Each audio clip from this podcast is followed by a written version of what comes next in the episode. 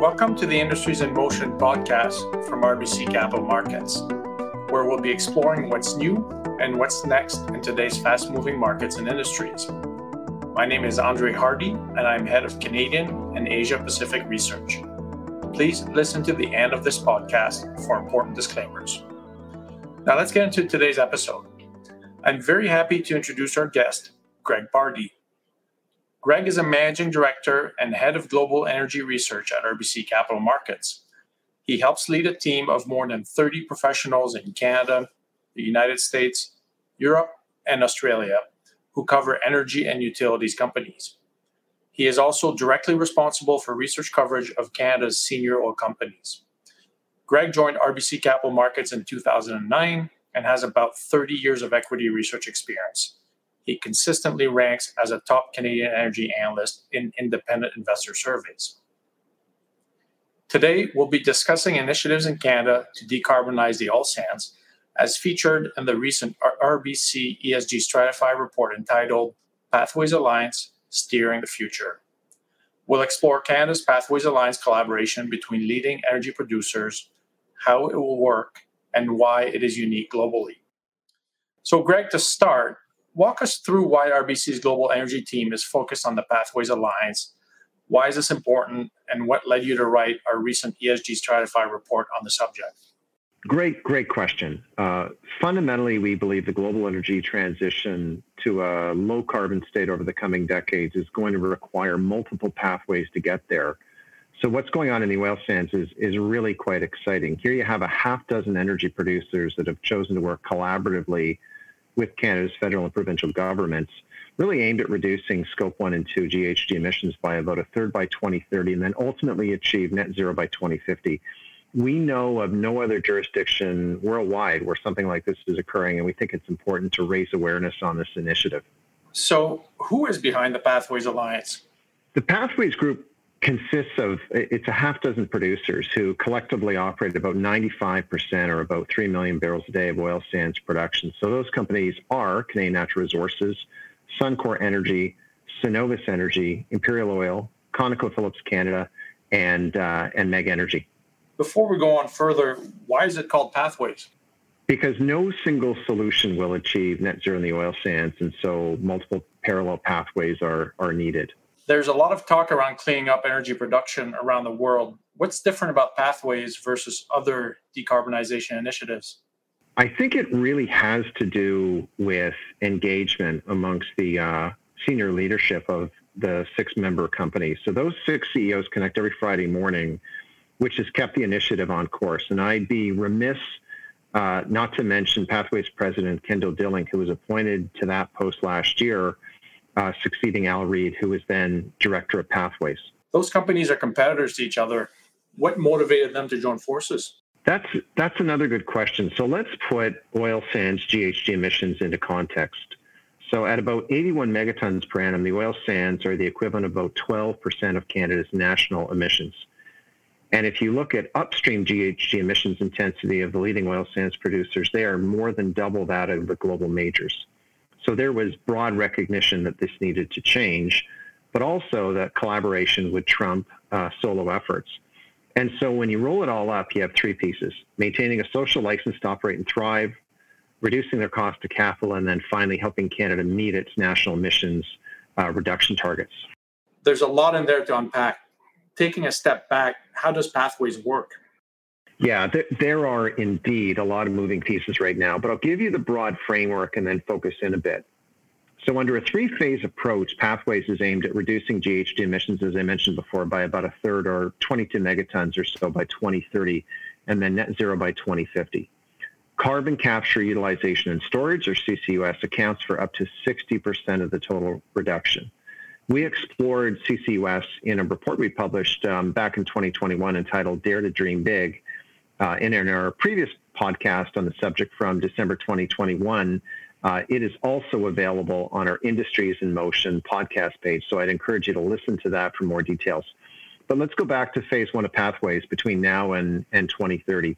Phase one is really foundational. It's, it's anchored by a core infrastructure corridor that'll link a network of oil sands facilities in the Fort McMurray, Christina Lake, and Cold Lake regions of Alberta via a 24 between a 24 and 36 inch diameter pipeline, roughly 400 kilometers long or 250 miles. So this is a very long pipe that is going to link the oil sands to a storage hub uh, deep underground near Cold Lake.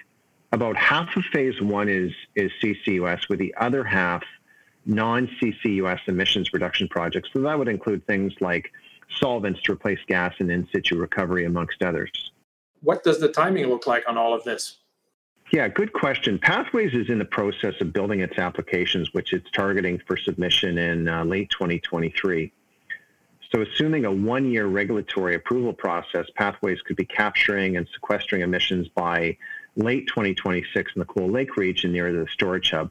But the lion's share of oil sands facilities that require the pipeline, uh, there we are looking at, uh, at early 2029 uh, to ramp up in earnest. 2029 feels far away. Can the timeline be accelerated?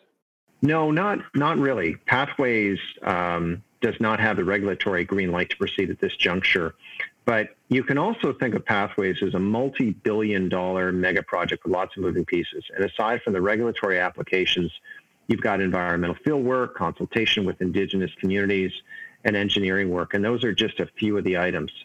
At any one time, currently, there are between 200 and 500 people uh, advancing this initiative.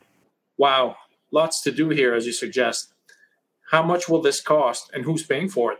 Yeah, phase one uh, has been scoped at uh, a capital cost of 24.1 billion, and and the price tag on the whole enchilada is around 75 billion. So we are talking about huge numbers.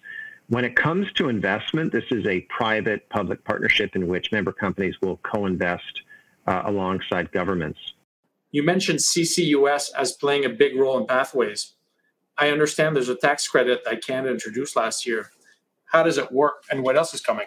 So, government incentives are key uh, in spurring decarbonization, no, no question. And a lot has changed after or since the U.S. passed the Inflation Reduction Act of 2022, which I'll just refer to as the IRA. But on the first part of your question, uh, Canada's federal government introduced uh, an ITC or investment tax credit last year for CCUS, excluding EOR projects or enhanced oil recovery projects. And that ITC provided a recovery of 50 cents on the dollar for expenditures on the capture component of CCUS. And that's typically about 75 to 80% of the cost uh, on CCUS projects. Um, and with respect to the ITC, we're going to come back to that in a minute. Now, the ITC has not been legislated, but this may be by design. Let me explain. When the U.S. passed the IRA, they supercharged incentives for CCUS adoption in the U.S. So, in fact, credits for CCUS, excluding uh, EOR projects, rose 70% to $85 US a ton, and they rose about 86% for CCUS using EOR in the US to $65 a ton. And the duration of those credits uh, is 12 years. And in fact, in the US, CCS, CCS and CCUS developers have 10 years to start a project and they can still take direct and they can take direct payment uh, over the first five years. So this was a big, big change.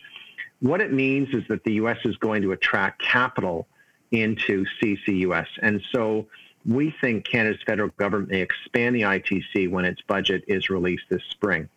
So now let's turn to Alberta.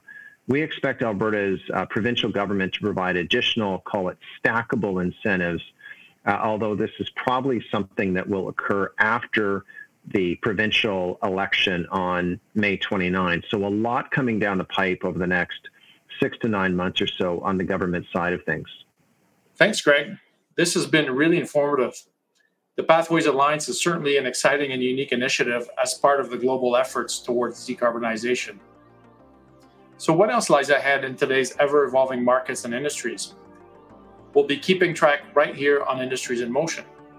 Thank you for joining us on this episode recorded on February 14th, 2023. Please make sure you subscribe to Industries in Motion wherever you listen to your podcasts. If you'd like to continue the conversation, or if you are interested in more information, please contact your RBC representative directly or visit our website at www.rbccm.com forward slash industries in motion. Thank you very much. This content is based on information available at the time it was recorded and is for informational purposes only. It is not an offer to buy or sell or a solicitation, and no recommendations are implied. It is outside the scope of this communication to consider whether it is suitable for you and your financial objectives.